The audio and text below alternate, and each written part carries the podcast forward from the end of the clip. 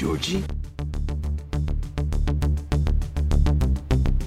The blackest eyes, the devil's eyes. Come with me if you want to live.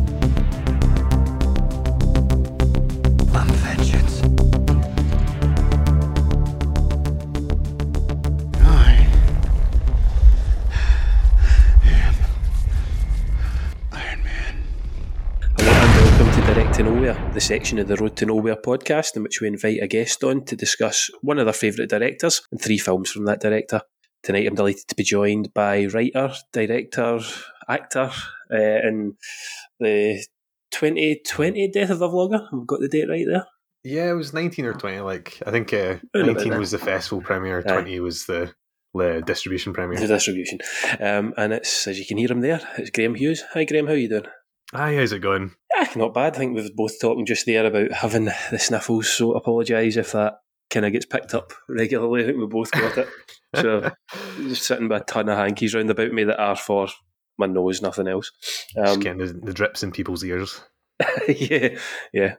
So just for a kind of brief intro to yourself for people that don't know who you are, and for people that haven't seen Death of a Vlogger as well, if you want to just give us a wee background to yourself in the movie. Uh, yeah, just as you said, uh, writer, director by choice, uh, actor, producer, and all the rest out of necessity. Hmm. Um, yeah, just got a background in no budget features and um, just slowly trying to work my way up to getting paid. And you've got the um, this is like, Death of Vlogger's done really well at the festival circuit, and then it was on Prime. I think when we spoke to you, oh god, one of the lockdowns, whatever one that was, Um, Yeah. it was it had had a Canadian distribution. Was that right? Yeah, we got uh, North American distribution, North so um, America and Canada, and uh, a few other territories now: France, Spain.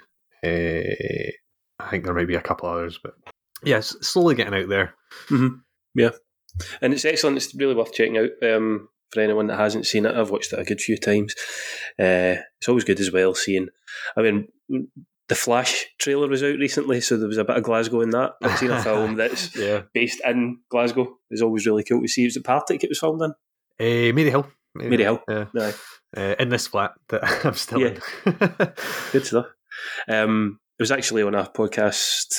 God, what day are we on now? This is Wednesday, so it's the day recording was Saturday. It was recorded and it was talking about film footage, and I was speaking about Death of a Vlogger and a lot of UK ones as well, Host and Wreck, things like Wreck as well, Yeah. which is obviously just the the staple that one. Um, and with you, you've just finished uh, production on your latest one, haven't you? Yeah, yeah. So uh, we're in post now. Um, another uh, mockumentary, this time sci-fi horror, um, called Hostile Dimensions, and uh, yeah, it's just gone to sound this week. Um, finishing up visual effects, and um, yeah, we should have it finished pretty soon, and hoping to get it out to festivals in the summer. I think. Um, so it's always a bit. Um, you never know how these things are going to go. This is like I've just been slowly stepping up over the years. So uh, this time we've, we've got a sales agent already, which is good. So hopefully the festival circuit will be a bit uh, more successful because of that. And then uh, in theory, um, distribution should be a bit easier as well. So um, yeah, should be should be getting in your eyeballs this year or or starting next. Good stuff. Look forward to it. And um, obviously, not want to give away too much. Is there what were your kind of influences for going down the, the most more of a sci-fi horror route this time with it? Um, well, the thing is, I, I didn't even like really realize it was. it sounds so stupid. I didn't really realize realize it was sci-fi until it got to the point where I was talking with the sales agents. The things like we've wrapped it and there's a, a cut and we're looking at it and they're talking about basically the marketing of it and how to position it. And uh, the word sci-fi kept on coming up. And I was like, I suppose it is. But, like it just uh, it, it's not like hard sci-fi. It's almost more like fantasy. Right. Okay. But it's just a genre so kind of flexible, you know, and like to describe it as like fantasy horror doesn't make sense, even though it is more fantasy and sci-fi. This is all Right, one okay. winded way of saying it's like uh by accident. Sorry. yeah. Yeah.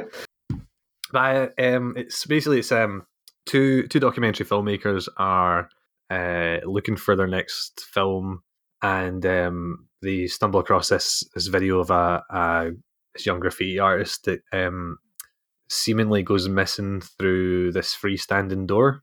Okay. So they uh, seek out the door and like try and find out the truth behind what's happened to this person, whether they uh, did actually go missing in other, some other dimension or if it's Right. like a hoax or that. And uh, yeah, they just go down this terrifying web of sci-fi madness. Sounds interesting. I'll definitely be checking out. Hopefully, if you're saying with your distribution, I think we spoke again, spoke about that in the article done a few years ago. Um, the distribution side was quite is quite difficult in general. I think for like kind of lower budget indie indie movies. Yeah, yeah, I had a really tough time of it, and uh, um, I'll maybe tell you more over pints, but for, for the, the sake of this conversation, yeah, Yeah. I had a bad time, and um, there's there's something I keep like say I've got a few other filmmaker friends that are about the same level as me, and we're all just trying to find our way in the business, and um, Mm. what it's like is everyone everyone's trying to play this game, but nobody knows the rules Right. Okay. Uh, and uh, the only way you can find out the rules is kind of approaching people and talking to them. But even then, that can just you can feel like you're just being a pest, and Right. and also you know then you're exposing yourself as uh, really green as well. So just all these kind of things going on about like not knowing how like what's good and what's bad. So when a sales agent or a distributor comes at you with an offer, um, you don't know kind of what you can ask for and what's like. So I just all that to say that like um yeah, I, I was inexperienced and uh, uh, lacked contacts, and yeah, it's just you're in the worst possible position trying to uh, try and get your film seen by people. yeah. Almost sounds like it's when you're fresh out of uni or college, applying for jobs that maybe your degree sits in, and all the jobs need experience. But how you meant to get that experience without getting the job, sort of thing. It's almost like a, a vicious circle. It always keeps, kind comes back on itself, type of thing. It's exactly like that. It's like it's a good analogy. Um, and the only reason that I've got uh, sales agents on my new film, um, and I'm having a, a really good experience with with them. Like it's night and day. Right. Um, and the only reason that is is, is just because um, a fairly well experienced uh, film programmer um, saw saw Death of a Vlogger and kind of like a pile of screeners enjoyed it and then reached out. So it is purely luck, you know. It's just Yeah. uh, who happens to see it. Um, and yeah, that started a really great relationship. Yeah, good. Yeah, good stuff. As I said, Death of a Vlogger was excellent, and the more people see it, the better. And Thank you uh, very look forward to the new one when it when it does hit the screens. Um, so, what I like to kind of start off with is just like a. Some people find the questions difficult, but it's it's just really not an icebreaker as such, just something different to talk about. Um, the first part is what is your kind of earliest cinema or movie memory? Now it could be in the cinema, like actually sitting watching a watching something in the cinema, or just something that you remember from at home when you were younger. So uh, yeah, he sent this question through, and I was thinking about it, and uh, it's weird. I was talking about this last week as well. That um, everyone around the table just going through their first cinema trip, and mine was Jurassic Park. Everyone was kind of like showing their age. it's like one guy was like, "Ah, yeah, the first Star Wars," and another guy was like, "Oh, mine was Revenge of the Sith." so, so, oh, fuck's sake. Um, but yeah, mine was Jurassic Park, and uh, it's kind of I don't know how. I think I just like was maybe so young I hadn't yet developed it yet, but I was such a fucking scaredy cat when when I was Mm. a kid. I could not watch anything with even a whiff of like scariness to it. And uh, I remember specifically, I must have been about four or five, and I remember like uh, I probably needed to go to the loo or something, um, and uh, we ended up coming in during the first scene.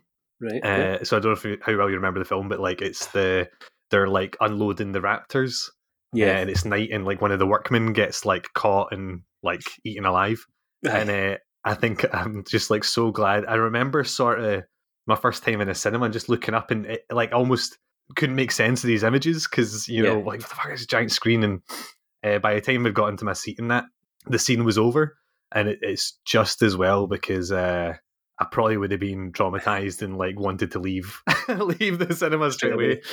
Yeah. Um, but yeah, that was that was my first Jurassic Park. So like starting off pretty pretty high. Hmm. yeah, that's a that's a good one. I remember not being allowed to see uh, Jurassic Park at the cinema. So it was it 92, 93, Jurassic Park? Yeah, I think so. I can't remember which. That's why I'm like, it was four or five. I can't remember exactly. Yeah, it's similar to myself then, but my mum and dad just wouldn't take me. I was gutted. Oh. so I think they thought it'd be too uh, too scary as well, kind of yeah, yeah. similar. Um, but I remember just being obsessed. 'cause I was obsessed with dinosaurs. I had the sticker Yeah, book, had the yeah. the collections and all that, and and it's still. I wa- I rewatched. I actually got the four K of it last year, and it still looks fantastic. It's Oh, still nice. incredible the, how well they they done it. Um, Are kids? Do kids still love dinosaurs? Is this a thing, or was it like our generation? um, mean, my my daughter's watching things like Dino Rescue, and she's got a dinosaur book. Yeah, Um, so there is that interest. I don't know if it's the same as like sad it used to be a magazine, wasn't it? That would come out, and I can't remember if it was weekly or monthly, and you get a different card in it. yeah.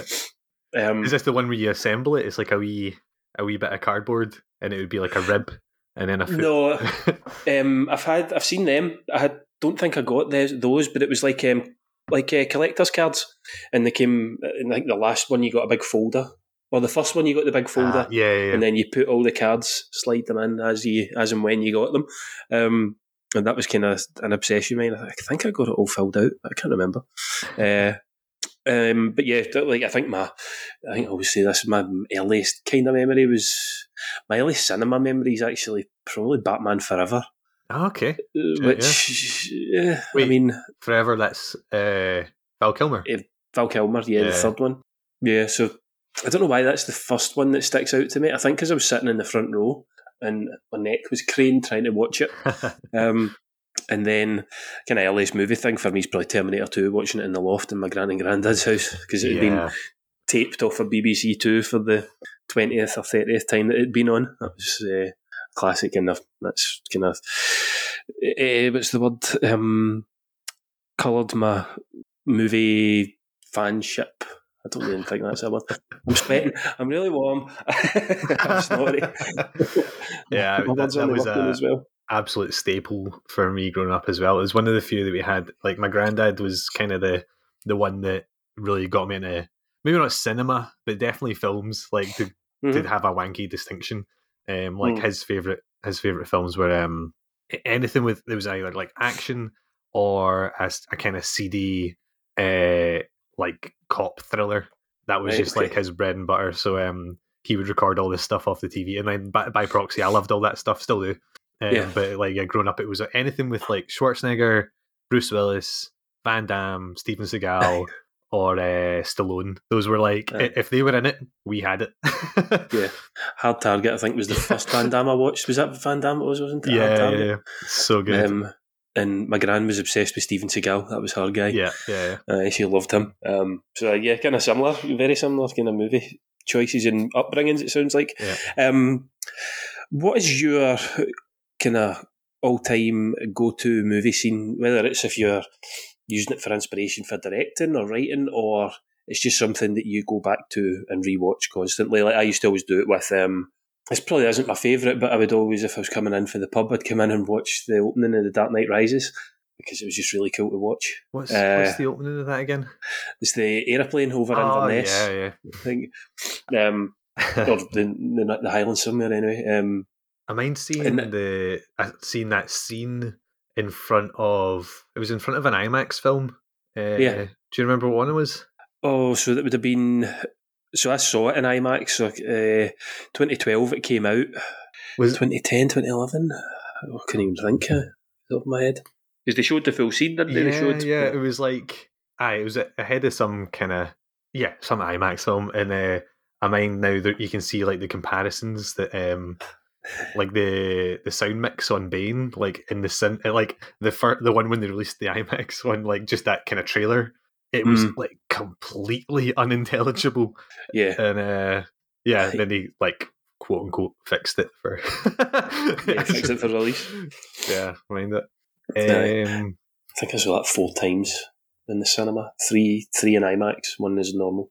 mm, yeah No, it's not everyone's favourite, but I love it. it's fair Um i think off the top of my head i go back to the opening of Magnolia a lot. Right. Okay. Um, and when I say opening, like the film's three hours long, so I mean like the first fifteen minutes. Um, Okay. I just love it. It's just so um, it's just so much energy. Like um, so I don't. Do you remember it that well? Have you seen it or? I have never seen Magnolia. Yeah, I, Um, which I've, I think you're maybe the third or fourth person that's actually mentioned it for different reasons on this when I've been doing this podcast. oh really? And I, yeah, like um, had Tim Col- Tim Coleman Oh, from yeah, yeah. Moving Pictures, and he I think it's his favourite movie of all time. Oh, And yeah, so uh, it's always been one that seems to have cropped up on this uh, randomly, but I've never never seen it, and I don't know why. Well, um, it's the sort of film I don't I don't recommend lightly because um, I Mm. know a lot of people hate it, and I I completely understand why they hate it. Okay. so it's Right. like I would never. I don't really. Yeah, I, I don't. I don't tell people to watch it, but I, I love it. I absolutely love it. And um, Mhm. the opening, basically, it's uh three kind of little short films um that just kind of set up the theme, tone, and style of the film. Um, and Okay. then after that, there's like this maybe ten minute sequence, so it's like a multi character thing or multi point of view thing, and it's like this ten minute uh kind of like mad montage uh, that sets up all the characters, and it's just so Mhm. like um rapid fire and uh, imaginative, and like each person is shot in a way that reflects their character's energy, and um it's just kind of like maximalist filmmaking in a way that like just feels really good, and um Yeah. anytime I watch it, just kind of like hypes me up and makes me feel bad about my own art. No, I don't- Who- Who's the director for that again? As- Paul Thomas Anderson. yeah, yeah. Right. Now, what what Anderson is he? Because there's Paul W. S. Anderson, who is like Resident Evil and all that, isn't there? yeah, And then there's Wes Anderson, who's the weird comedy. And Paul Thomas Anderson is that like Boogie Nights and yeah, yeah. um, So I, the Boogie Licorice Nights. Pizza. I Licorice Pizza, There Will Be Blood, The Master, You're right. Okay. Aye. Punch Drunk Love. there's too, there's too many Andersons. Um, yeah. So I, I, yeah, again, I, I've I've been recommended it, and as you're saying, I think I've had looked up reviews before, and it does seem quite uh, polarizing. yeah, but yeah. I'm, I'd I'd happily watch that. There's a, is it uh, what's the one that's out there now that seems to be getting similar for its. Uh, oh, it's uh, Damien Oh, uh, Babylon. Babylon that seems to be getting a similar kind of split reaction and people either absolutely loving it or absolutely hating it and it's a three and three and a bit hour movie and Yeah, it seems to be again like you're kind of that maximal maximalist filmmaking over everything and everything's hyper realised and over the top as well in it it seems to be yeah. um, I'm also I don't know if it's controversially or not I'm not a massive Damien Chazelle fan um, I, th- I thought La La Land was okay and then I really dislike Whiplash Oh, um, yeah, I, I thought I was going to be agreeing with you because uh, I think Whiplash is a masterpiece, right and I didn't like La La Land or First Man. I thought they were First really Man. disappointing. the Whiplash thing, I just, I don't know if it was just the hype because it was hyped up a lot, and I had, I, I think it was rented it when I saw it. I hadn't, so I didn't go and see it in the cinema. Um, but uh, and again, I know I'm probably in the, the minority with that. I just couldn't. It just wasn't for me. Um, even though, do you know what it is? It's Miles Teller. I really can't stick Miles Teller. yeah. Anything. yeah, I guess if if you just don't like the protagonist, he's like in every shot. Yeah, pretty much. Those long, drawn out shots of Miles Teller, and I'm just getting more and more pissed off. Um, but like J.K. Simmons is still great, and I mean, he's great and everything. Um, so, uh, so we'll come on to your choice of director now. Um, one who I knew of his movies, but didn't know it was him that made them. So it's Brad Bird. Uh, seems to be when you said the name to me, I immediately just thought Disney, but I don't know how common or uncommon a thought that is. Um, what is your sort of relationship with Brad Bird's movies in general, uh, aside from maybe the three that we're, we're going to discuss today? Eh, I, I think I was kind of similar to you that uh, I I had seen all all of his films up to The Incredibles, and then or no, was it? Uh, I can't remember which one came out first, Incredibles or Ratatouille. But it was um basically when the third film of his kind of came out, and I loved it. uh, Hmm. it was at that point I was like kind of looking him up and I was like, shit, like he's he's like absolutely on fire right now. Yeah. He's getting this uh, three film streak of just uh, just total bangers, and um, Hmm. then that was when I started paying attention, and um, when I heard he was doing the next Mission Impossible, I got so excited. I was just like, this is going to be amazing, and um, Yeah. yeah, just uh, I is because I think um, with the Pixar films, they they feel very uh, committee made. There's not Mm. like a whole lot of voice behind them, especially at that at that time. So Yeah. you know, it wasn't like oh, a new Andrew Stanton films coming out. It would just be a new Pixar films coming out. Um, Exactly. Yeah. It was it was the the brand instead of the actual filmmakers or even actors and actresses sometimes. yeah, yeah, exactly. Um, similar to the MCU are a wee bit at the minute. yeah, yeah, totally. Um, but uh, yeah, for better, or- like you know, w- whether that was his doing or not, the two he Mhm. made were still two of my favorite Pixar films, and Iron Giant is amazing, and Mhm. uh, Love Ghost Protocol as well. Yeah. Um, the last one he done actually five years ago. Uh, Incredibles two. Yeah. um, not so much a fan of his last two films, but uh, I, I I I live in hope um, for the next one. I I can't say I've seen Tomorrowland. Um, I don't think I'm missing out. Yeah, it's it's like a good Sunday film. Like if you go in just looking for a a fun wee adventure, Yeah. um, especially like if you've got kids, like it's, uh, you know, I, I don't know what age it's really pitched at, but um, yeah. it's like a good kind of Sunday afternoon adventure flick. But it's like if you start, if you like come at it with like the uh with the scrutiny that his other films deserve, um, it it doesn't hold up. Oh well. well, um, yeah. Like, uh, was it the, the phrase "a hangover movie"? Ah, yeah, it, it definitely is a hangover film. It's a good. One. um, so we'll come on then. We'll just go by release date for the three you've picked, and the first one is The Iron Giant, uh, Warner Brothers, nineteen ninety nine.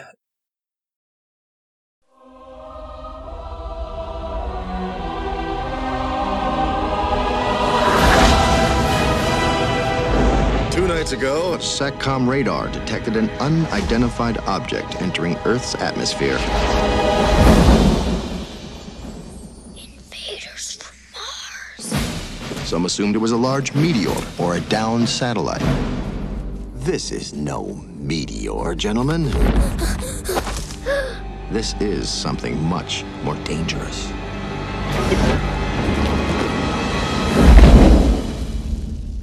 So, I guess you're not gonna hurt me, huh? This is unbelievable. This is the greatest discovery since television or something. Hey, big metal guy! I got food here for you! My own giant robot. I am now the luckiest kid in America. Banzai!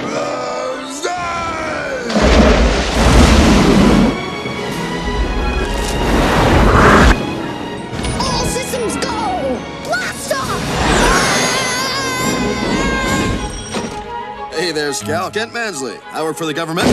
Now, why would you tell your mom about a giant robot? Mom! A little privacy! Sorry.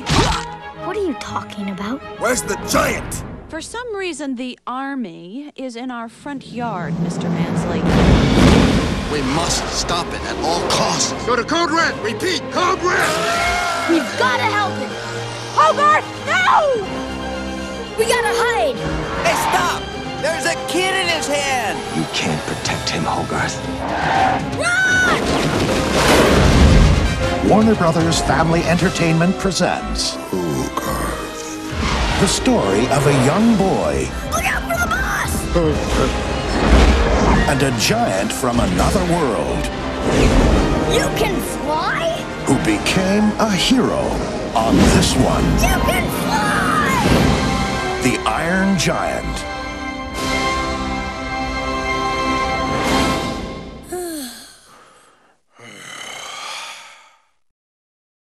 Set in 50s America uh, on uh, in a sleepy little town. Um, and the, the Red Menace is um, all a buzz in the town, and uh, a giant robot from outer space lands in the woods, and a little boy Hogarth uh, befriends it and has adventures and teaches the Iron Giant all about life and love and death. Um, so this was a first time watch for me actually. I'd never seen it before, so um, again, I don't know wh- how I would have missed this. Like it's again, I, I thought it was Disney as well. Yeah. like it just, but then when you see the animation, especially near the start, it's very Warner Brothers or that era of the kind of Batman animated series Yeah. style. Yeah. The the TV show that's on in the in the background at the start, yeah, like kind of invasion of the brains, or like kind the brain thing that's at the start. But and I absolutely loved it. It was fantastic. Oh, nice. Um, good. it's a great story. Um, and the cast as well, looking at it, like the, the mum's played by Jennifer Aniston. Um, Yeah, yeah. Vin Diesel as the Iron Giant, yeah. being is, is probably the most emotive he's ever been. Yeah, Um, yeah. Like, and uh, it's setting up his uh, his iconic role of character that has five words of dialogue. he's the man you want to go to. That's probably how he got the job through James Gunn. yeah, that James Gunn watched the Iron Giant, um, and then yeah, like Chris, uh, she's faced Christopher McDonald and the dad for Frasier as well. I can't remember his name. yeah. Yeah, is it is it Christopher McDonald that plays the um the The the bad guy. yeah? Because uh, I didn't recognize the name. I don't know if I've seen him in anything else, but um, that his performance is amazing. Like, Uh, just he brings like the animation's doing a lot of work, obviously, but he brings so much to that character that like he's almost sympathetic in a lot of ways, even though he's like so loathsome. yeah, definitely. He's um he's Shooter McGavin in Happy Gilmore. Ah, right, okay, Oh, yeah, yeah. He's been in Thelma and Louise. I think he played one of the the dads and uh, the husbands in Thelma and Louise. Right, yeah. most recently in The Watcher, which was was what it was. Um, he's one of these guys that I think I think- I think he turned up in a lot in the the late eighties, early nineties Yeah. sort of movies. Like I could imagine. I don't think he was in a Ghostbusters movie, but you can imagine his face being in a Ghostbusters Yeah. movie. He's one of those type of guys. Playing that Um, character. Yeah, exactly. The exact same guy. Uh, yeah, he's proper menacing in this. is horrible. Ho- like you don't get kids cartoons with characters like that in it anymore. I don't think. Yeah. yeah. It's all very the real enemy is your feelings type of thing. Is the way Yeah. certainly Pixar are going. And like he s- smokes a smokes a pipe, and there's Yeah. people in this that smoke and drink coffee and drink beer and whiskey, and There's so it's just much, such a there's so much of that stuff in this film, like even to the just the the dialogue where there'll, be there's a scene in which they discuss the nature of a soul. Do you know what hmm. I mean? Like, yeah. it's so like kind of adult. It, it's no wonder that this film was a flop. It was a flop, yeah. Yeah, It- did yeah. it completely? Was it like critically or just I think um, no, critically it was really well received, but no one turned out Mm. for it. Um, but like I think I, I don't. That makes sense to me. Like because even uh, having to rewatch it for this podcast, um, I was a bit like, ah, I do love the Iron Giant, but I'm not really in the mood. And it, it's one of those Mm. films that um, as soon as it's on, like uh, I, I my uh, my spouse as well. Um, she was going out tonight, and I was like, right, I need to watch it tonight because I've ran out of time. So we need to put it on. And uh, she's like, that's fine because she's like, wasn't really like ready. Again, she loves it as well, but was just not in the mood to rewatch it. And uh, I got home from work, sat down to dinner, and I put it on just to make sure I watched it in time. And uh, like it was 15 minutes eating dinner, and she was like, oh, I, I want to watch the rest now. yeah, aye.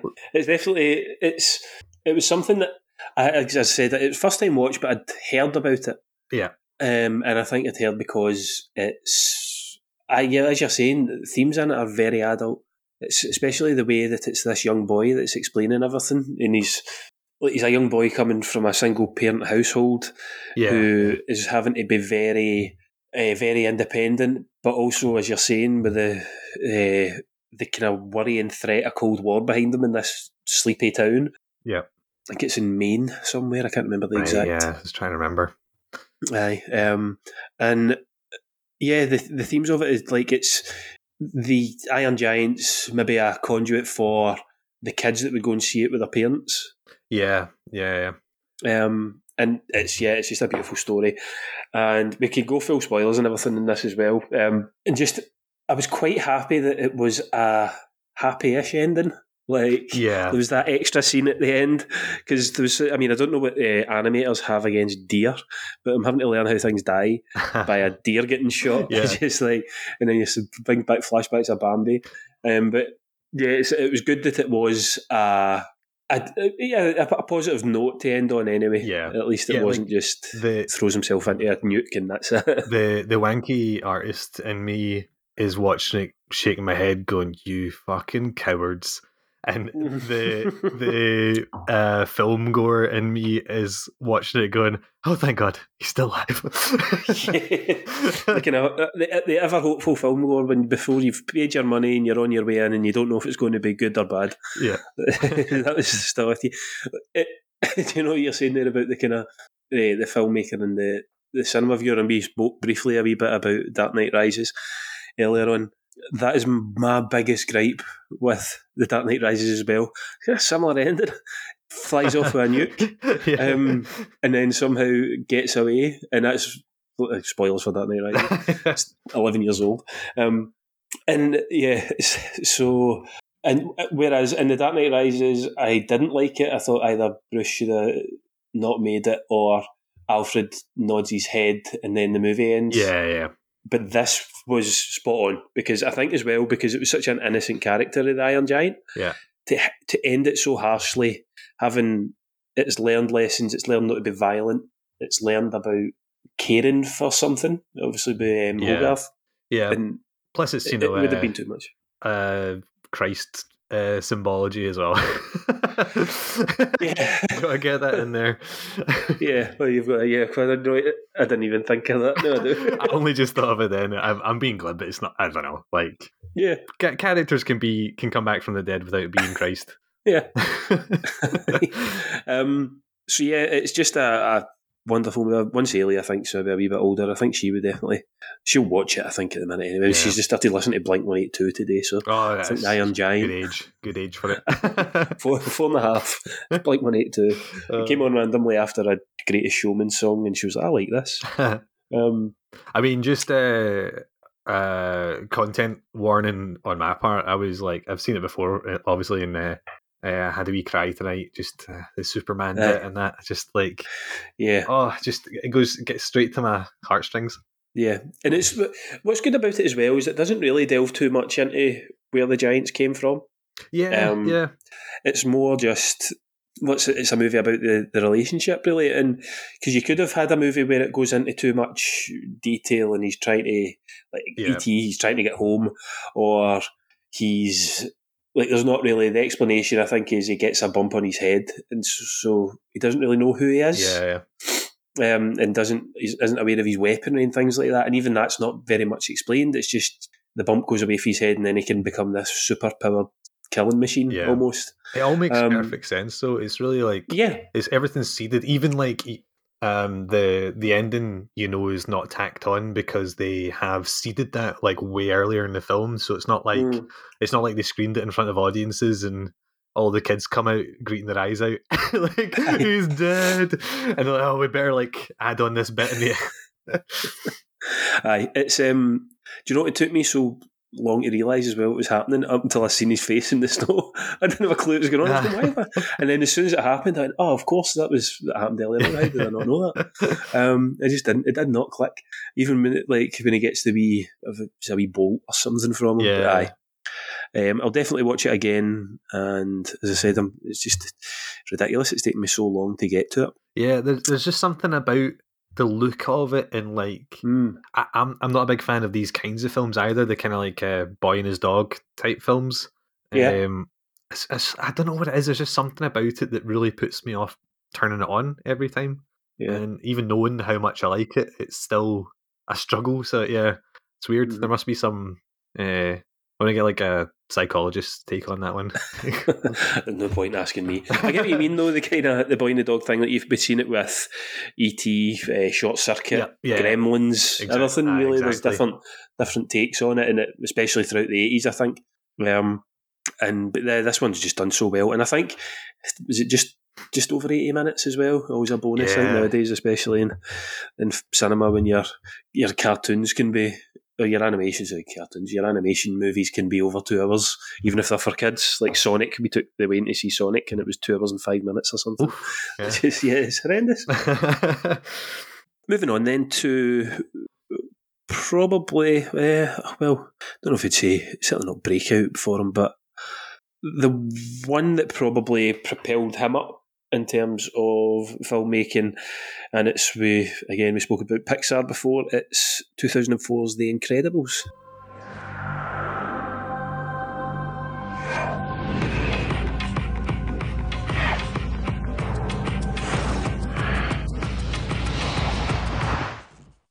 This is on. That's fine.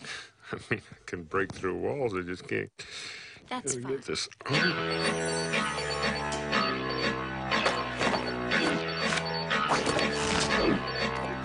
Showtime. No matter how many times you save the world, it always manages to get back in jeopardy again. I feel like the maid. I just cleaned up this mess. Can we keep it clean for, for 10 minutes? I'm at the top of my game. I'm right up there with the big dogs. Girls, come on.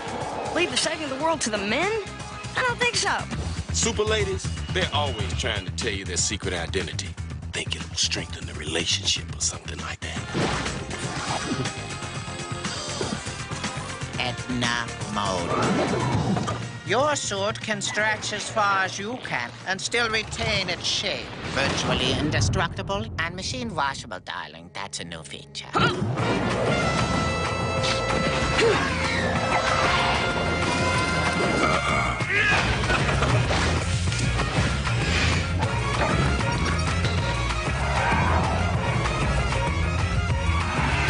Message complete. Stand back.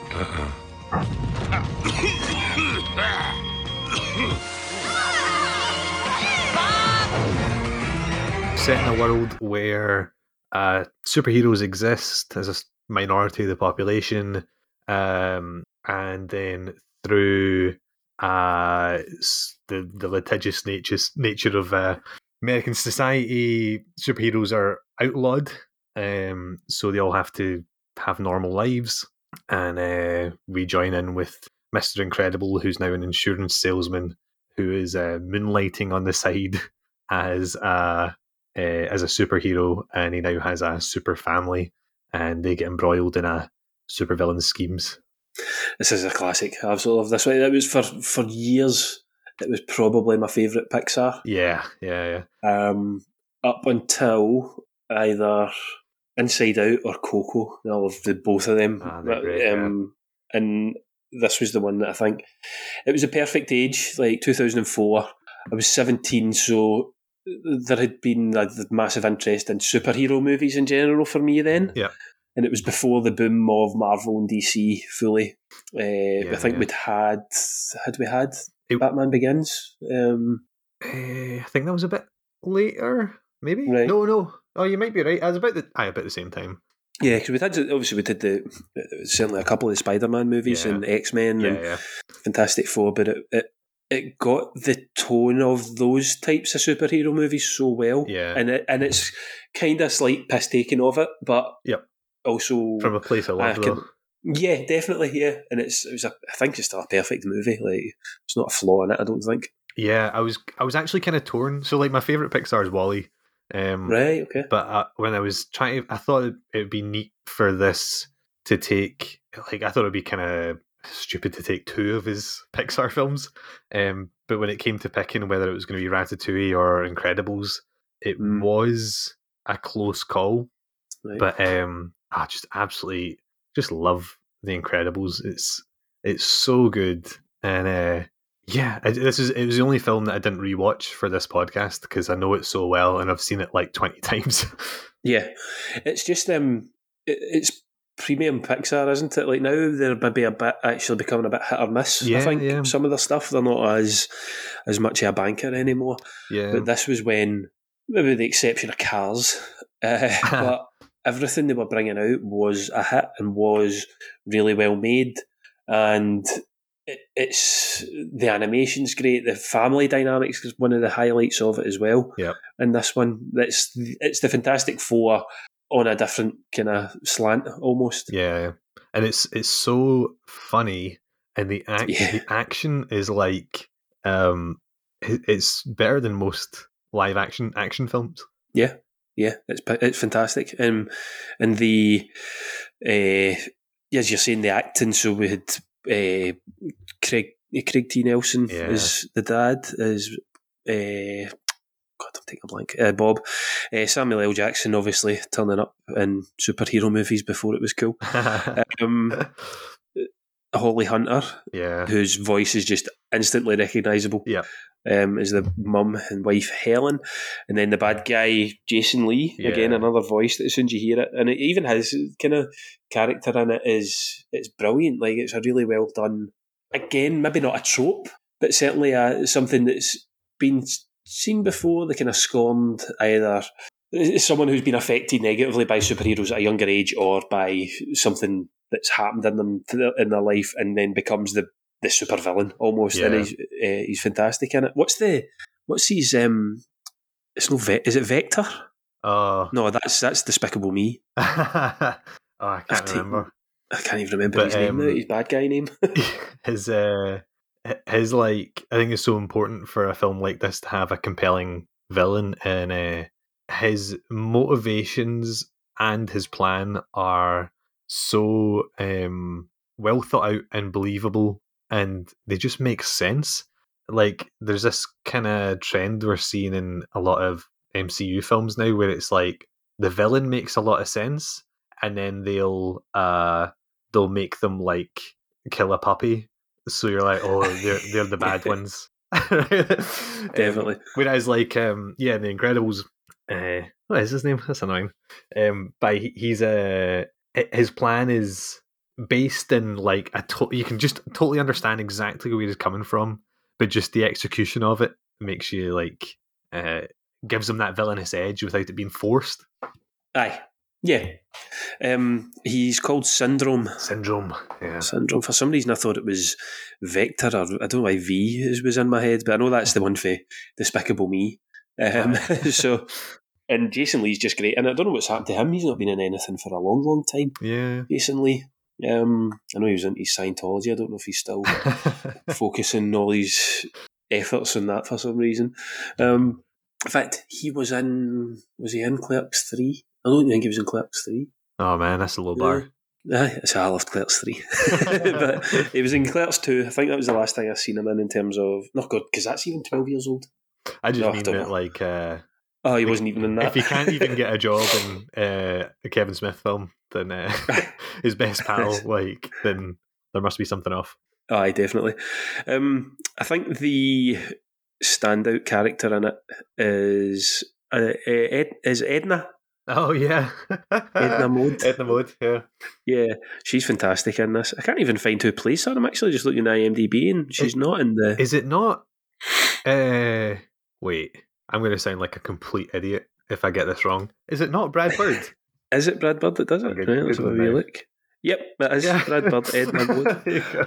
Didn't oh, know thank that. God. That could have been really. I'd, be asking you to take that out of the in the edit. get that edited. Yeah, ah, there we go. I didn't know that. I think she's just fantastic in it, and it's very um again, it's poking fun at the fashion world in a way that it's not necessarily coming for a nastiness yeah, yeah. or a viciousness.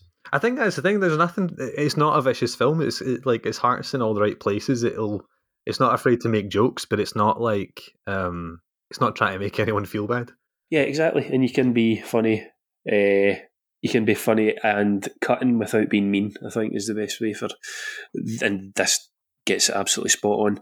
Um, we'll touch a wee bit on the Incredibles too. Then, so it is 14 years, I think, uh, and it kind of missed the boat. I think for a sequel for the Incredibles. I don't know why it took them so long. I don't know if you you know why, especially when they were churning out Cars one, two, three. Oh, Yeah. fuck knows whatever else. And then when it did come out, it felt like it missed a free hit on maybe satirising the superhero genre a wee bit more. Yeah, They just almost went to a similar-ish, a similar kind of villain and story. Not not spot on, not exactly the same. Obviously, there is differences, but it just felt like a free hit for them, and they completely fluffed it. yeah. I, I have no idea what went into making it, the decisions that went into making it. Um, but to me, like I've only seen it once, and I don't really. I remember there was a motorbike chase, Mhm. and there was something to do with a yacht. Yeah, that's the finale of it. It's the they get someone's trying to bring supers back. It's Bob Odenkirk's character, and Oh, right, yeah. he gets Elastigirl to be the main kind of force behind it. Oh, does Um, does Mister Incredible get like jealous or something? Like, is there a Yeah, he's he's a stay at home dad. right? Because even that they could have done so much more with, and they Yeah. felt like the, Oh. the Jack Jack stuff was rubbish. And rings a wee bell. Wait, Jack Jack's Yeah. still a baby in it. yeah, Jack Jack's still a baby in it, and like set kind they've of just like found his after. powers. Yeah. Yeah, I, I Um, just for my my memory of it is that it was just completely empty. I, I don't know how to better describe it. It was just an empty film. It had no coherent message. Uh, Hmm. The action was kind of bland. I didn't find it funny. no. Yeah, it was a real, real disappointment. It's almost like they've, uh, when you're saying that it's empty, they've went, all right, we really need to put this Incredibles 2 out now, or we just can't do it. it did Instead kinda, of having done it like six years before. Or, yeah, like the, I- like I said, I don't know anything about how like the conception of it, but um, Hmm. it feels it feels like they thought it would just be an easy win, like you were saying, like and oh well, people love the Incredibles. Pixar is in a downward slump. We'll just chuck this out. People will come out to watch it, and they thought like it. it that's what I get from it. I could be like, I am almost certainly misreading that, but it's Mhm. what it feels like. Aye. No, I, I, I totally get that, I- and I agree with that. It does feel a bit like a kind of an almost desperate act. Um, I think we got Inside Out the year after that, or was it the year before? Oh, I can't remember. Yeah. And that's as I said, it's either that or Coco are my two favourites. I just absolutely love them. Yeah. Um, Coco kind of feels like the last, the last kind of great Pixar film to me. hmm, yeah, I can't even remember what the latest one was. Was it? Was it Turning Luca? Red? Tu- yeah, it would have been. Yeah, Turning Red. I quite pretty good. I enjoyed like Turning Red lot. actually. Yeah, I thought Yeah. Luca was fine. Like Beyond was Yeah. fine. Beyond. What one was that? That was like the D and D type one. Oh yeah, yeah. The aye, I remember that. Yeah, that was okay. Soul, I really disliked, but again, I don't know if that was hype. Yeah, I, I It thought Soul was. Yeah, again, I thought Soul was fine. Like maybe, yeah, I aye. And then there was Toy Story four, which I really, I'm, I can't be getting on board with that. yeah, I, I don't understand why because that one was quite well liked, right? Like, Yeah, apparently, yeah. It's and they're bringing out Toy Story five as well. yeah, I saw that. So I don't know what that's going to be because Toy Story three ended Andy's story. Toy Story four kind of ended Woody's story unless they find a way to bring him back, but he's kind of ran off in the ether. yeah, So it's just going to be Tim Allen just being racist for 90 minutes, but in a Buzz, Buzz Lightyear toy. Tim, Allen just being problematic and doing line, lines off the pig's back. that sounds actually quite interesting. Isn't it? Oh, it probably more No, interesting. maybe sans the racism. Uh, but- 4. Well, of course, aye. aye. just a problematic Buzz Lightyear. Um, but yeah, so we'll see how that goes. But yeah, it's it's a shame the way Pixar just seem, and I think they're not very good to work for either, from what I've heard. yeah, the kind of rumours go about. problematic. Yeah, when I Yeah, when I picked, Disney in general. uh, when you're asking like who what director I wanted for this podcast, I went through a few. When I when we kind of settled on Brad Bird, I did do a quick Google just to make sure. I was like, wait a second, is he? And uh, I was just you know like you never know who's a fucking baddie these days. There's like so many baddies. Yeah. Because there uh, was one Pixar guy, wasn't there? Was it one of the original? it was Lasseter. quite- yeah, Lasseter, yeah, he was a bad one. And as far as I Yeah. could see, well, uh, the only thing that's out is that uh, Brad Bird defended Lasseter, but Right, that, that's his only kind of uh, strike against him in the public court. Aye, that we know of. As you said, you need to Google everything nowadays. the thing is, someone might come on this and pick Polanski, and then I've kind to do that. I can't really be too too judgmental. Um, so on your last pick then, and I rewatched this just the other day. Absolutely loved it, and it's the first live action one that you've went with, and. Is it? Uh, I think it was. Is it Brad Bird's first live action yeah, yeah, it's his movie? first live action feature. Um, and it is Mission Impossible Ghost Protocol. Yeah.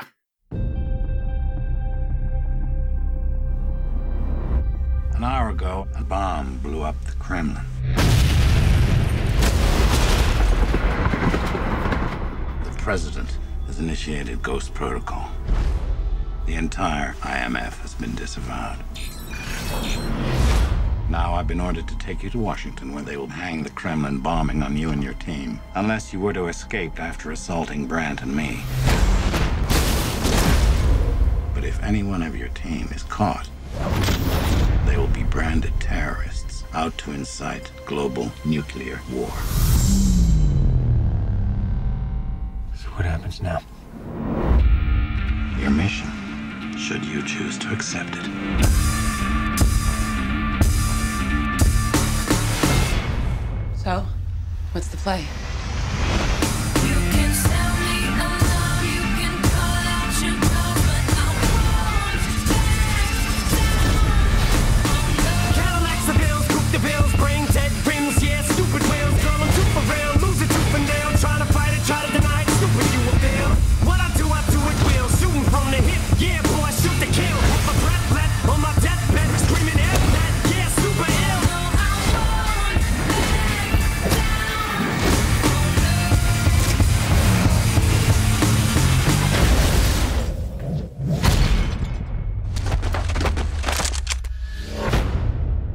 Who are you really, Brandt? We all have our secrets. Don't we, Ethan?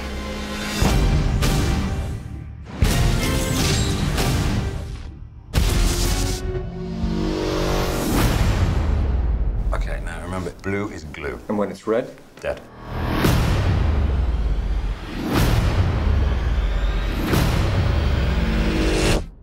You're not gonna make it! You're not helping.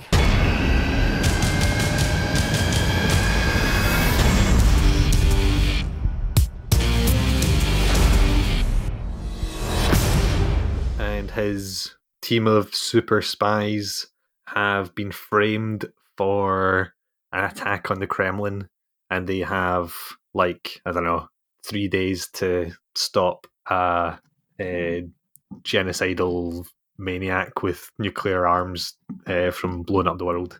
Something like that. The plot of this one is like the, Yeah. the plot of this one is that Tom Cruise goes and uh, uh, goes through a bunch of great set pieces. Pretty much, yeah. That is fantastic. Um, I was going to write down kind of three set pieces to go off of this, but it's so hard because there's so many great ones. And for me, this is still the best Mission Impossible movie. Yeah, Um, I agreed. I, I fucking love this film. It is, it is, it is amazing. Like I have, it's been so long since I've watched the first three. To be fair, but I think it's kind of like, and again, I've only ever seen one Fast and Furious movie, but the way people talk about the Fast franchise, that after a certain point, it just gets great. yeah, yeah, yeah. Um, I've only, as I said, I've seen the first one in the cinema. So while they were stealing VCRs or something, I think was the whole Yeah, plot of that. players.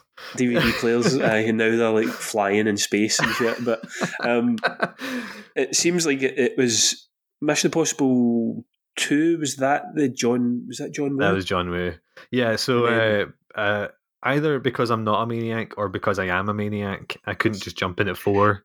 Um, so, so the uh, the weekend there watched uh, one through five, and we'll finish watching six this weekend. Right. Uh, okay. Aye. And yeah, it was the first time I'd seen Mission Impossible two since it came out. hmm Um, It's it's um it's yeah, but it's, obviously we'll just talk. We'll, we'll stick kind of mostly to uh, Ghost Protocol just now, and it was.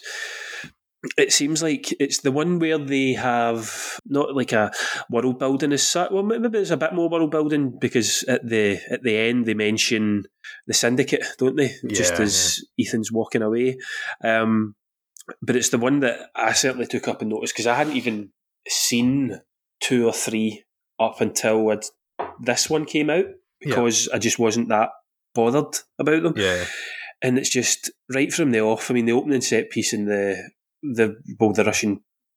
Apart from the, the kind of intro with Sawyer from Lost, yeah, yeah. Um, But even that, it's just like it's like a minute long, and it's just this cool little short. You know, it's uh, yeah, a guy's being chased on a rooftop, and he jumps off and shoots both the dudes before like he like falls off the roof and throws down this fucking like safety bag thing, and then mission accomplished. But oh no, wait, then he gets assassinated, and it's like a minute long. It's like it's just. Yeah. so. Um, and then the, the kind of callback that uh, you get maybe only 15 minutes later about what was actually happening there because Yeah, you yeah. obviously only see him that there's an assassin photograph on his phone, but it's because his eyepiece picks up Yeah, her face that it's so cool.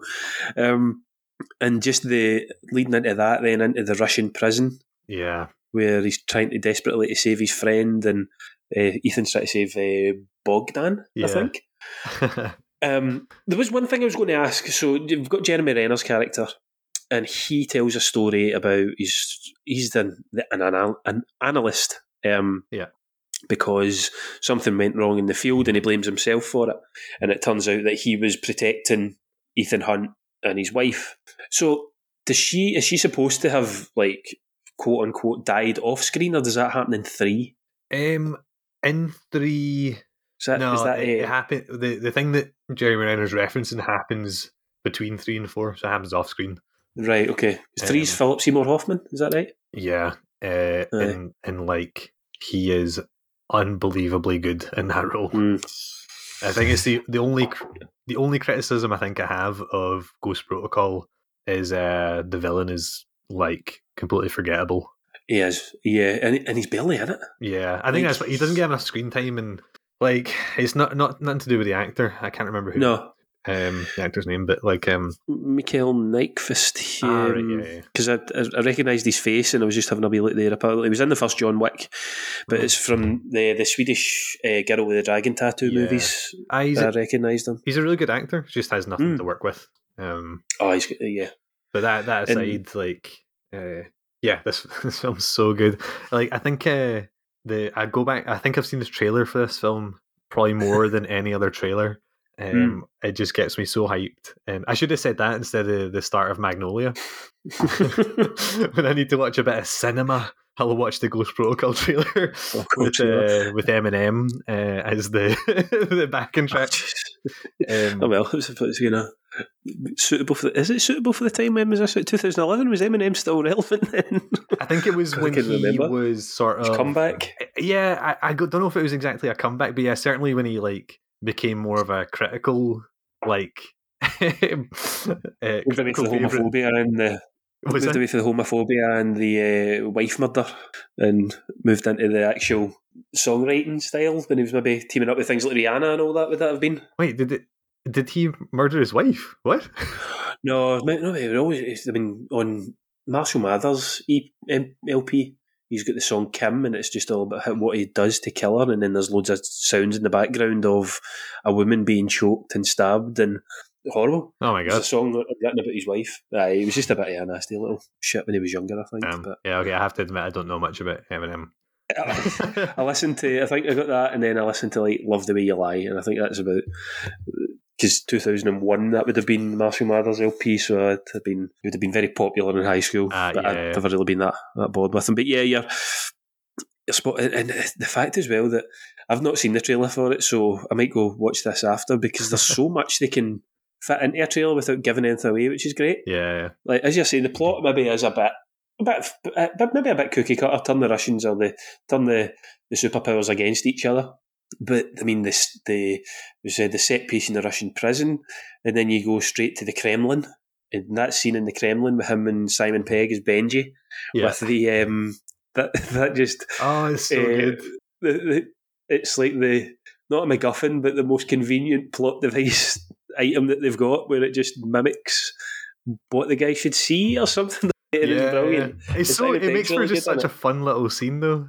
yeah, And like it's I like excellent. that they do try and explain like um it's not just like magic tech where they set up a screen Aye. and it works. Like they show how the camera moves, they show the eye tracking to match the Mm. the perspective and stuff. So it's enough where I'm like, sure, like They must have been very confident there was only going to be one guy there, though, because the minute someone else turns up, the thing just goes to shit. yeah. But then that's the thing. Um, I think that's like what's interesting is the film has like a maybe not a thesis, but like a theme at least, which is that um, technology is unreliable and will will fuck up at the like at any any given moment. yeah. When you think of Yeah, like all the set pieces and the, the technology is always going wrong. as aye. Um, the, uh, the, is it in the Burj Khalifa?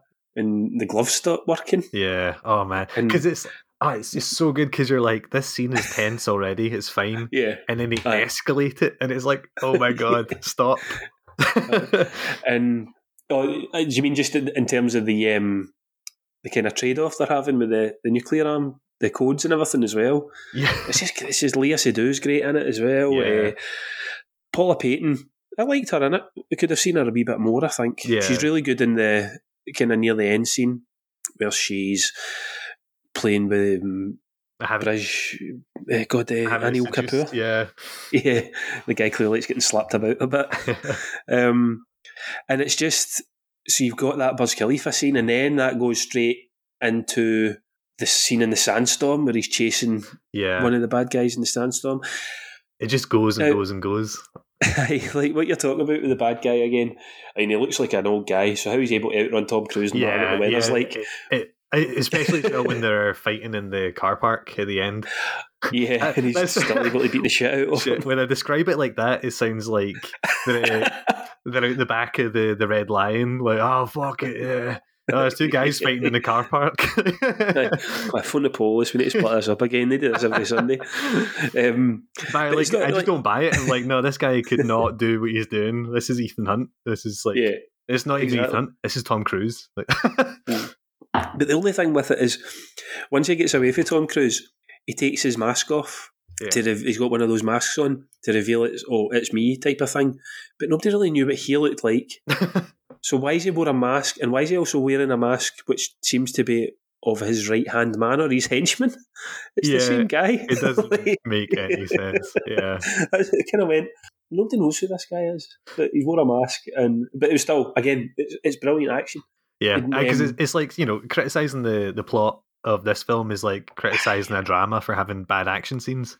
Exactly. You know, like Yeah, the- the plot that's here is so like I, I guess a good example of when it's done poorly is uh, I, I'm really not a fan of Rogue Nation, the one that came after this, and uh, That's yeah, that's where they've tried to almost, as I'm saying, like um, serialize it, haven't they? Yeah. Like one following the other, and it has to have a full on connection. yeah, Um, and as you're saying, plot is where it is where they're trying to tie. It's like um, Spectre yeah, yeah, uh, in totally. Bond. It's all oh well, we've been in the background this whole time type of thing, and I think it's what Fallout and Rogue Nation kind of slip up on in terms of compared to this one. Yeah, I mean, I do. I, I've got a real soft spot for Fallout. I think that's a brilliant film, and uh, Oh yeah, I, I think that um, it goes back to Ghost Protocol in terms of uh, how it uses the plot, which is it's very convoluted, but it doesn't linger on it too long. It's just Yeah. a, it's just an excuse to get from set piece to set piece. And uh, whereas Rogue Nation, the last hour of that film, there's a there's like maybe one action set piece, and it's not very inventive. It's just a a gunfight chase through London. Like there's not you know there's not a hook, and it's not very inventively done. So you're just relying on this. All you've got then is this like, uh, oh, they're gonna do this and they're gonna do that, and we need to stop them, but without any of the invention or excitement. And then like uh, Fallout, then uh, I guess you know, similar to Ghost Protocol, it is literally just plot to get us to the next set piece. Yeah, yeah. It's yeah. It's been a while since. I mean, they're all on Prime just now. I think, aren't they? Obviously, Yeah. in the build up to number seven coming out. Seven and eight, I think, are like a joint, which means uh, which makes me think it will still be Syndicate stuff. I Can't really remember how Fallout ended, but it definitely feels like it might be Syndicate based. Yeah, Um, and whether they make these the the last ones or not, I think they've said they are going to, aren't they? And it's Chris McQuarrie's back yeah, yeah. as well. I mean, for me, as long like as long as it's kind of like Ghost Protocol, I, I come to these films for uh, the wit. You want to see Tom Cruise hanging off of stuff? yeah, exactly. yeah, yeah. I, on, on rewatching them, I hadn't realized that. Uh, shit, now I can't. I don't think I saw one in Rogue Nation, but the first four films all have a guy hangs just above the ground bit. So obviously, like the first film was like famous for that that you know image of Tom Cruise hanging in that white room Yeah, and uh, they they did like they did a, a repeat of it in Mission Impossible Two, where he jumps out of a helicopter and does the same thing. Uh, And then in three, he jumps off of a wall and does the same thing. And then in four, they have Jeremy Renner doing it in the magnet suit. yeah. Uh, so it's literally like we need to have someone uh, an inch Flat out, yeah, flat out an inch from the ground, or else no one's going to turn up for the film. Mm. Jeremy Renner's really good in it as well. I agree. Um, he I think this would have been what she was saying 2011, so this would be a year before the Avengers um, Yeah. Avengers movie hit, and he'd been in Thor, and Oh, he was yeah, kinda- yeah. I was like, briefly. yeah. Aye. Yeah. Um, so, but it was, this was maybe him starting to get his name or starting to become the big Hollywood actor anyway. Yeah. Um 'cause I think the only thing I'd seen him in before that was Dammer.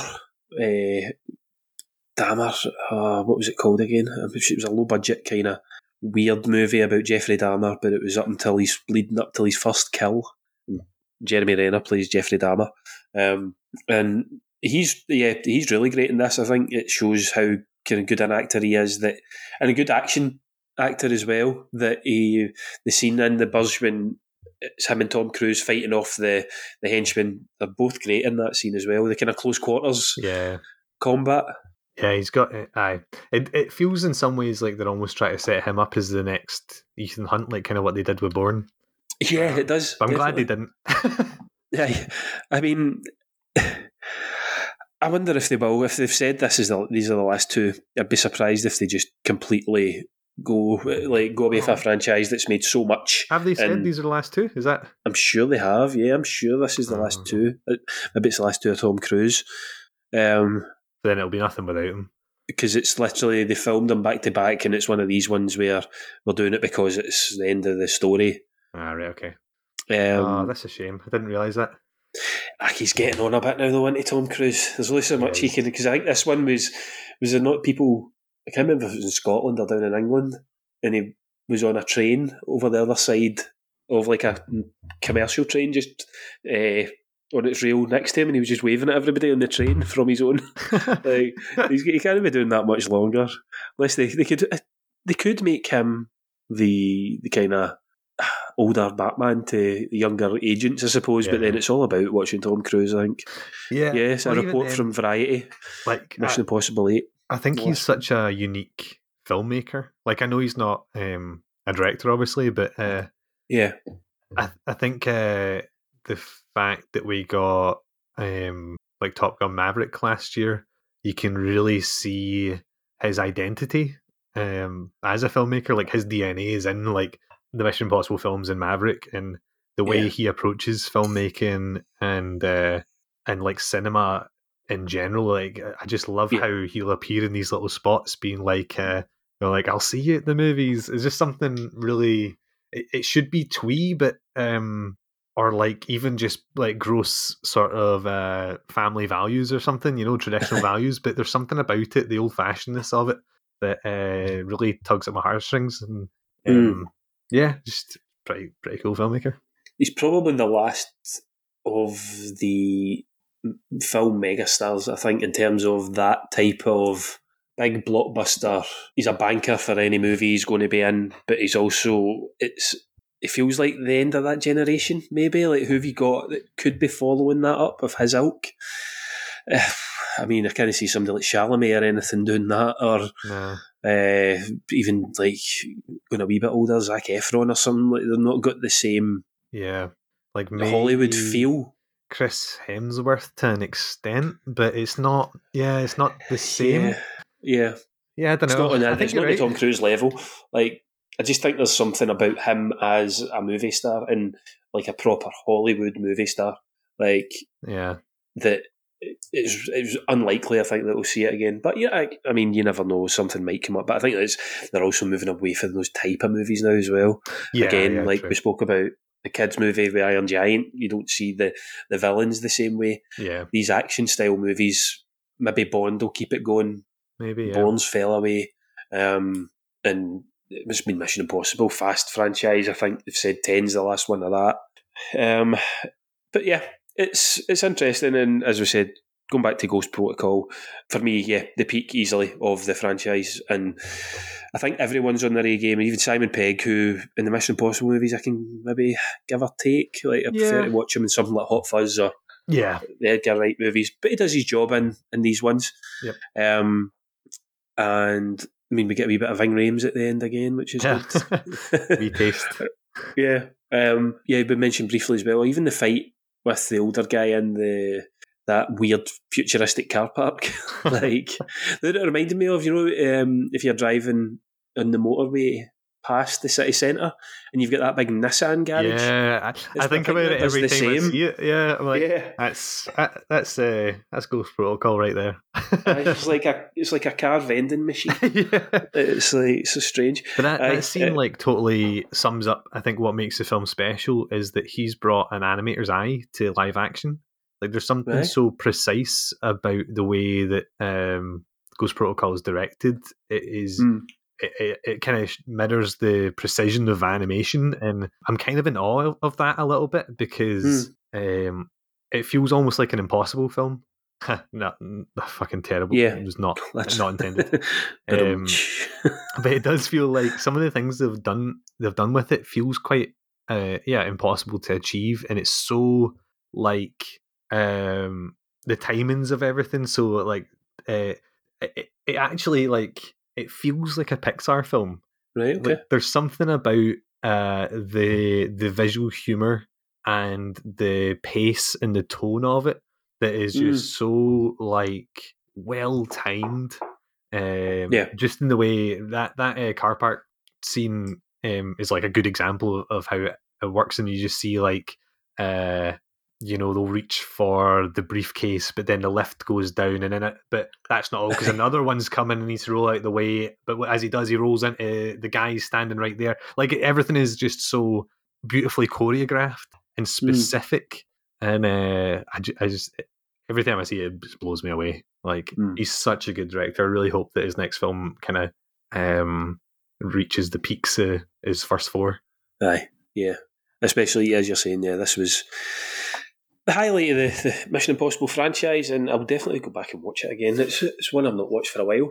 Um, all of these, I mean, you're saying I kind of I, I skimmed over the Incredibles on a rewatch this time, but it's because I've seen it so often. Yeah, yeah. Um, like I said, I didn't even go back to. I just a note off my know heart, like except for the, Um, the villain's name, obviously. yeah, which I didn't know. Didn't have them in the IMDb. It just had their character name.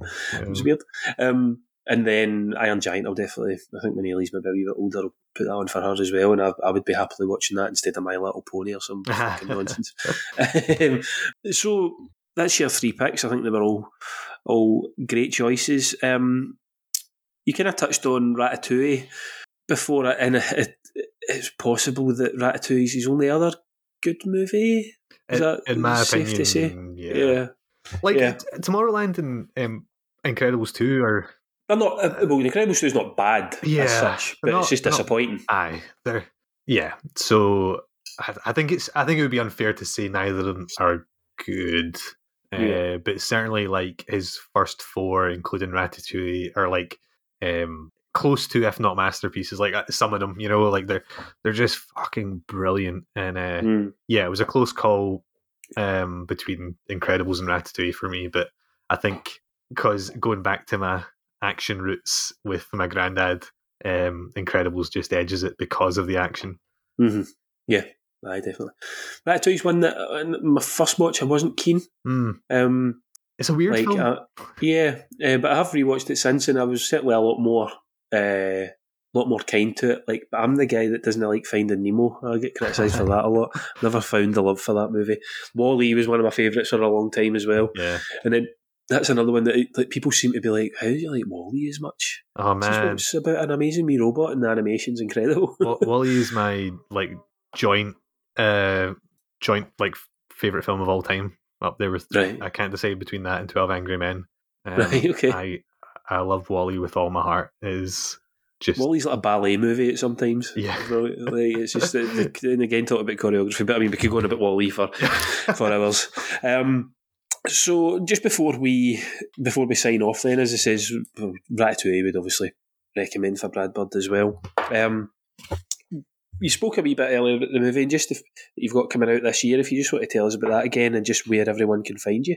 Thanks. Hostile Dimensions. It's a sci-fi horror mockumentary, and uh, should be on the festival circuit this year. So, uh, touch wood, potentially um, get a Fright Fest screening in August Mm. would be nice.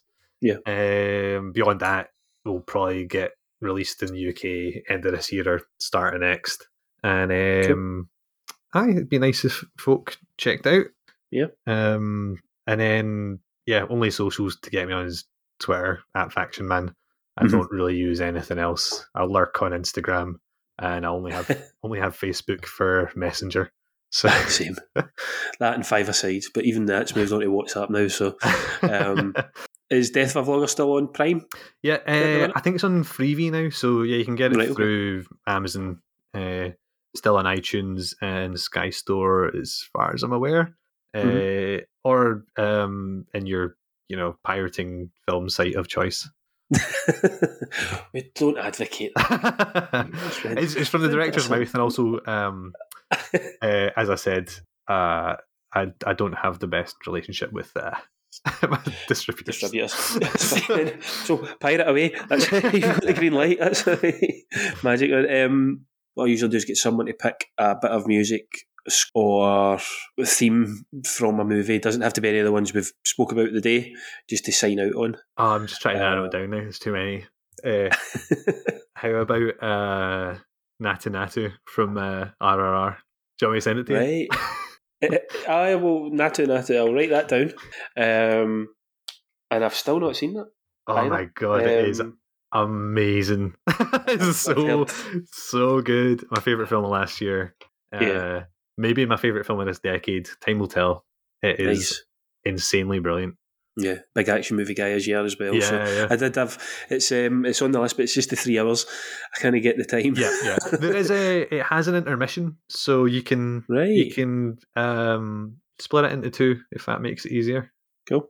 I will maybe do that then. Um, so, Graham, again, thanks very much for joining us. It's been great to talk to you again. First time in a, a wee while, certainly physically talking, not just uh, on the Twitter. Twitter DMs. The Twitter DMs, yeah. Um, as I said, really looking forward to uh, your next one coming out. And um, again, yeah, thanks very much for joining us. Oh, thanks so much for having me. It's been really nice time just chatting about films and stuff. So I really appreciate you reaching out and asking. always welcome back on again as well if there's another director you want to talk about. So we see you further down the road with that. Um, so this is Natu Natu from Salsa not RRR. flamenco, my brother. Do you know? Natu? What is Natu?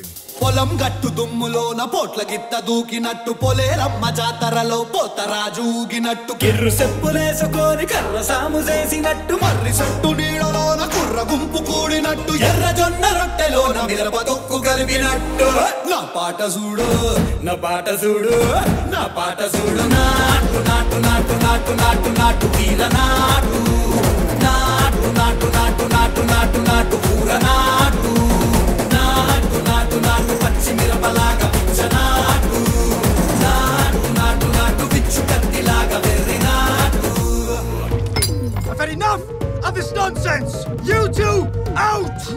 No, Jake, I've had enough of your bullying. Oh, Go!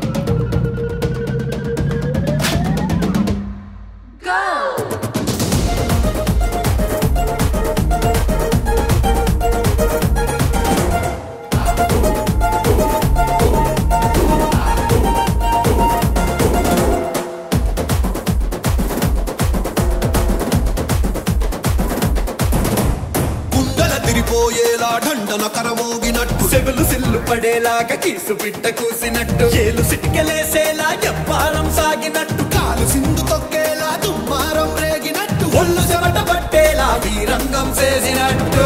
నా పాట చూడు నా పాట చూడు నా పాట చూడు. నాటు నాటు నాటు నాటు నాటు నాటు వీర నాటు.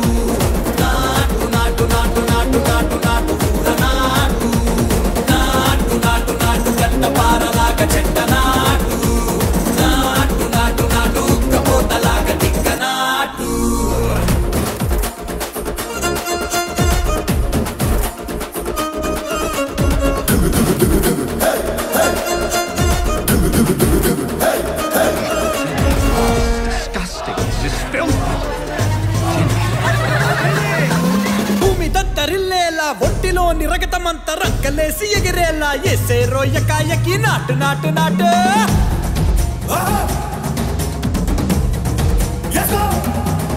అరే దుమ్ము దుమ్ము దులిపేలా లోపలున్న పానమంతా టుముకు టుముకులాడేలా దూకేనో సరాసరి నాటు నాటు నాటు